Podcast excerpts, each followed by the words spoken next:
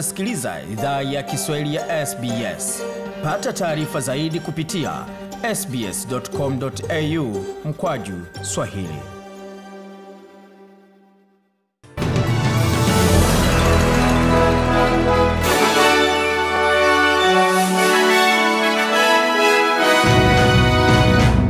Wasikiza idhaa ya Kiswahili ya SBS kutoka studio za SBS na mtandaoni, ananiamba ni sbs.com.au mkwaju kamili.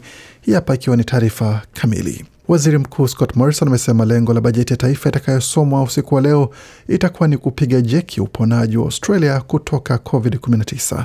Mabilioni ya dola yanatarajiwa kutumiwa kuunda ajira na kutakuwa nyongeza ya uwekezaji kwa afya ya akili, ulemavu pamoja na huduma ya uzeeni.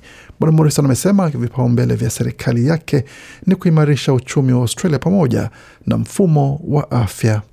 While moving beyond emergency responses as we have been doing. Anasema wakati tunaelekea mbali ya majibu ya dharura kama tulivyokuwa tukifanya katika miezi kumi na nne iliyopita, tunaingia katika awamu ya uponaji na utaendelea kutoa msaada ambao Waaustralia wanahitaji kulinda maisha yao pamoja na kulinda mapato yao.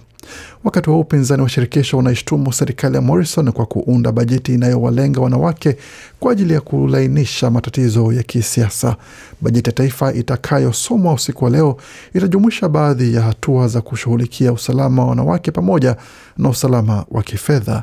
Hata hivyo, serikali imesisitiza kuwa hatua hizo hazijaundwa kujibu sakata za hivi karibuni kwa masuala ya unyanyasaji wa kingono pamoja na mashambulizi ila msemaji wa masuala ya fedha katika chama cha Leba Katy Gallagher ame, amesema kwamba haamini kauli hiyo ya serikali, akiuliza Do you honestly think the Morrison government would have had a women's package if it wasn't for anauliza, je, unadhani kwa kweli kwamba serikali ya Morrison ingekuwa na mfuko wa wanawake kama ingekuwa kwa shinikizo ambalo imekabiliwa katika miezi mitatu iliyopita? Wamekuwa wakikata huduma za unyanyasaji wa nyumbani, unyanyasaji wa kimfamilia pamoja na vituo vya kisheria vya jamii. Hizo zote ni huduma ambazo wanawake wanaokabiliwa na unyanyasaji wanahitaji. Wamekuwa wakikataza na wakikata kila mwaka, na sasa tuna mfuko huu wa kiumiujiza wa wanawake sasa, na unanieleza vitu hivyo havihusiani? Bila shaka vina uhusiano, alisisitiza Bi Gallagher na mamlaka wa afya wa kusini Australia wanachunguza kama mwanaume wa kutoka Victoria aliyepatwa na virusi vya COVID-19 baada ya kumaliza muda wa karantini ndani ya hoteli mjini Adelaide kama alipata virusi hivyo hapo. Mwanaume huyo alirejea nyumbani kwake katika kitongoji cha Wallet ambacho kiko kaskazini mwa Melbourne tarehe 4 Mei na kuanza kupata dalili za ugonjwa huo siku nne baadaye kabla ya kupatwa na virusi hivyo jana Jumatatu tarehe kumi Mei. Vipimo vya ziada vinaandaliwa kwa haraka kuthibitisha kama ni kweli ana virusi hivyo, na mwanaume huyo pamoja na wandani wake kwa sasa wanajitenga nyumbani. Afisa mkuu wa matibabu wa kusini Australia Dr Nicola Spurrier amesema moja ya nadharia ni kwamba mwanaume huyo aliambukizwa virusi hivyo alipokuwa ng'ambo na alikuwa na muda mrefu wa virusi hivyo kutambuliwa. The next possibility is that um, there's something that's happened in our hotel. Anasema uwezekano mwingine ni kwamba kuna vitu kilicho ama vitu vilivyofanyika katika mfumo wetu wa karantini ya hoteli, na mtu huyu ameweza kupata maambukizi au alipata COVID alipokuwa hotelini, na watu wanajua kuwa hili limefanyika katika hoteli zingine katika majimbo mengine. Bila shaka ni muhimu kwetu kujua kama hili liliweza fanyika hapa kusini Australia. Waziri wa afya wa Victoria Martin Foley kwa upande wake amesema kwamba mwanaume huyo amepimwa tena na kuthibitishwa ana virusi hivyo, ila wandani wake kufikia sasa hawajapatwa na virusi hivyo. Bwana Foley amehamasisha kila mtu atazame tovuti ya coronavirus ya idara ya afya kuona kama wamekuwa katika sehemu ambazo zimeorodheshwa na wachukue hatua ipaswavyo. Contact tracing is well underway and we will keep Victorians. Ufuatiliaji wa mawasiliano unaendelea kwa kina na tutaendelea kuwapa watu wa Victoria taarifa mpya kwa matokeo ya hili. Tutachangia taarifa tutakapoipokea. Tunafanyia kazi pia juhudi za mawasiliano kusambaza taarifa kuhusu sehemu za maambukizi na mahitaji ya kufanyiwa vipimo hususan katika jamii tofauti Melbourne kaskazini. Tovuti ambayo waziri Fole alitaja hapo ni kwamba ina jina lake ni www.coronavirus.vic.gov.au mkwaju exposure sites, ambapo unaweza pata taarifa kuhusiana na ambako watu hao waliweza kufika. Na maafisa kutoka taasisi ya kitaifa ya magonjwa ya kuambukiza nchini Afrika Kusini walitangaza Jumapili wamegundua aina mpya ya virusi kwa jina la B1617.2 na B117 kwa watu wa Afrika Kusini. Maafisa wa Afrika Kusini wanasema kwamba aina mbili mpya ya virusi vya korona vinaambukiza hivi sasa vipo nchini humo, wakati taifa hilo lililoathiriwa vibaya barani Afrika linajiandaa kwa uwezekano wa kuwa na kesi mpya. Maafisa kutoka taasisi ya kitaifa magonjwa hapo walitangaza kwamba hapo suala hilo linaendelea kuchaguliwa kwa ndani na kukiwa na kesi chini ya milioni moja nukta sita zilizothibitishwa katika nchi hiyo ya Afrika Kusini inayoongoza barani Afrika katika maambukizi ya virusi vya korona. Kati ya kesi hizo karibu watu elfu hamsini na tano wamekufa tayari. Aina ya kwanza ya kirusi B16172 imegunduliwa katika kesi nne ambazo zilionyesha matokeo ya positive ama ya chanya. Taasisi hiyo ilisema kesi mbili kati ya hizo zipo huko Gauteng, mkoa wenye idadi kubwa ya watu na ni makazi ya jiji la Johannesburg na Pretoria. Na mawakili wanaomwakilisha mshukiwa wa ufadhili wa mauaji ya kimbari ya mwaka 1994 nchini Rwanda wameomba mashtaka dhidi yake yaondolewe kwa madai kuwa hayuko katika hali nzuri kiafya kuweza kuendelea na kesi hiyo. Felicien Kabuga mwenye umri wa miaka 84 alikamatwa mwaka mmoja uliopita nchini Ufaransa na anazuliwa nchini The Hague ama mjini The Hague, Uholanzi, akisubiri kesi kuendeshwa katika mahakama iliyo nchini Tanzania inayoungwa mkono na Umoja wa Mataifa. Kulingana na nyaraka za mahakama zilizoonekana na shirika la habari la Ufaransa AFP, wakili wa Kavuga amesema kwamba kuendelea na kesi hiyo kwa sasa, ikizingatiwa hali yake ya kiafya, ni ukiukwaji mkubwa wa haki zake. Bwana Kavuga ambaye kwa wakati mmoja alikuwa mmoja wa watu tajiri sana nchini Rwanda anashutumiwa kwamba kupitia kituo chake cha redio alisaidia kuunda kundi la wasi wa kihutu la Interahamwe waliouawa idadi ama walioua idadi kubwa ya watu. Na tukielekea nchini Somalia ambako maafisa watano wa polisi nchini humo wameuawa mjini Mogadishu kwa bomu la kujitoa mhanga. Mlipuko huo ulisababishwa na mshambuliaji wa kujitoa mhanga aliyevalia vazi la kujilipua ambaye aliwaendea maafisa hao nje ya kituo cha wilaya wa Beri majira ya saa tatu na nusu usiku wa saa za huko. Mashahidi, mashahidi walisema maafisa watano wa polisi ni miongoni mwa watu wasiopungua sita waliuawa Jumapili jioni na bomu la kujitoa mhanga mjini Mogadishu, mashahidi wa na maafisa waliongezea.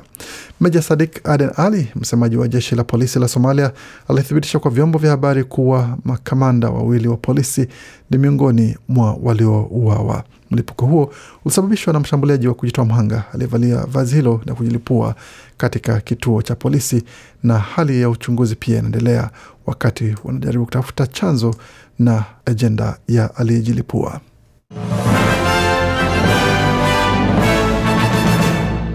Waendelea kusikiza idhaa ya Kiswahili ya SBS. Kwa sasa tugeuzie uso swala zima la michezo, tukianzia katika mchezo wa AFL ambapo mchezaji wa West Coast Willy Rioli atafikishwa mahakamani mjini Darwin kesho tarehe kumi na mbili kuweza kujibu mashtaka ya kushukiwa kuwa na bangi katika eneo hilo la wilaya ya Kaskazini. Mchezaji huyo mwenye miaka 25 alifunguliwa mashtaka ya kuwa na bangi ama mihadarati hiyo wakati alikuwa ni chini ya gramu hamsini katika eneo la umma. Anaendelea kutafutiwa na kufuatiliwa kwa, kwa karibu, ambapo alikuwa anatarajiwa kwenda katika kisiwa cha Tiwi tarehe 23 Aprili, ambapo alisimamishwa na kuweza kutambuliwa na mbwa wa uchunguzi katika uwanja wa ndege wa Darwin. West Coast Eagles kwa sasa wanaendelea kumpa msaada bwana Rioli kwa sasa, ila wamekiri kwamba uwezekano wa kuweza kufuta kazi kwake upo kufuatiwa kesi hicho ina, kesi hiyo inayofuatiliwa kwa karibu.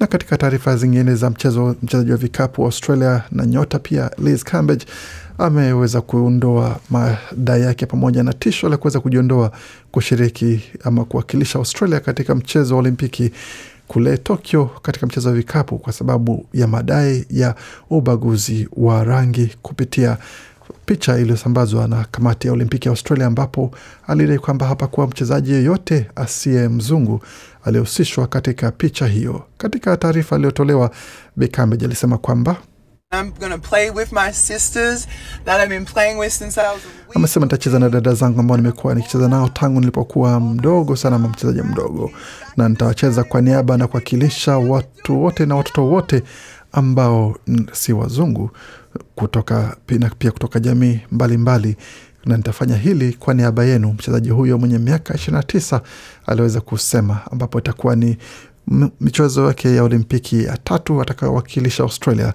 katika mchezo wa vikapu, na bado panakuwa anaendelea kuwa na taarifa tata, hususan kwa upande wa kuweza kuandaliwa na kusimamiwa kwa michezo hiyo ya Olimpiki, wakati nchini Japan hali si hali kwa upande wa suala zima la coronavirus, na umma pia ukiendelea kuongeza shinikizo kwa serikali kutupilia na kufuta mbali michezo hiyo wakati huu wa janga la coronavirus. Katika soka, sintofahamu inaendelea kuzingira kuhusu uwenyeji wa fainali ya tarehe 30 ya Mei ya mechi ya klabu bingwa barani Ulaya. Kwa sasa fainali hiyo imeratibiwa kuchezwa mjini Istanbul, Uturuki, ila kwa sababu ya wasiwasi wa coronavirus, mamlaka husika wanazingatia kuhamisha fainali hiyo ichezwe katika uwanja wa Wembley mjini London kwa sababu timu mbili husika ni za Uingereza, ila maafisa wamesema kwamba hatua hiyo huenda ikazua matatizo.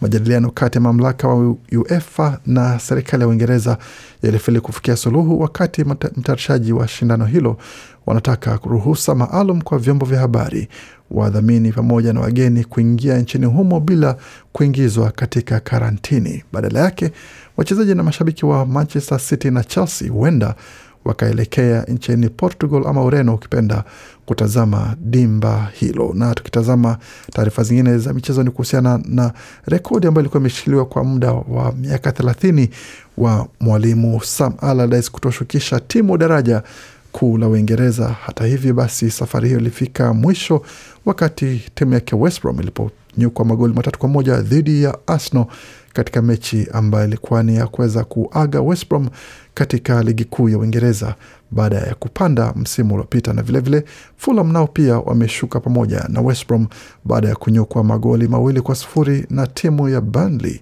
Wengine ambao wanawasindikiza ni Sheffield United ambao tayari walikuwa washaaga msimu huu kwa kuweza kupokea vichapo moja baada ya vingine.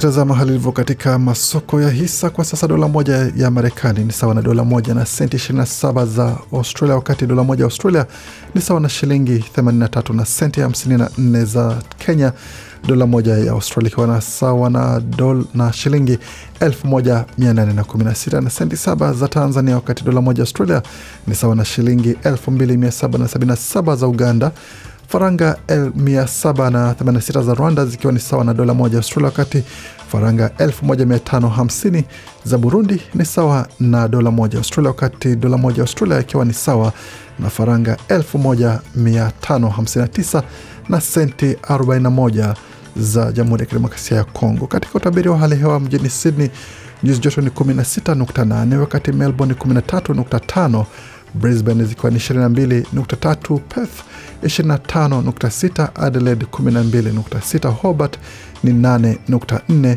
Canberra kwa sasa nyuzi joto ni 11.6, Darwin nyuzi joto pale zikiwa ni 32 na nukta tatu. Kufikia hapo ni mwisho taarifa habari ambayo tumeandalia. Bakia nasi kwa makala mengine manakujia muda usio mrefu. Waendelea kusikia idhaa Kiswahili ya SBS.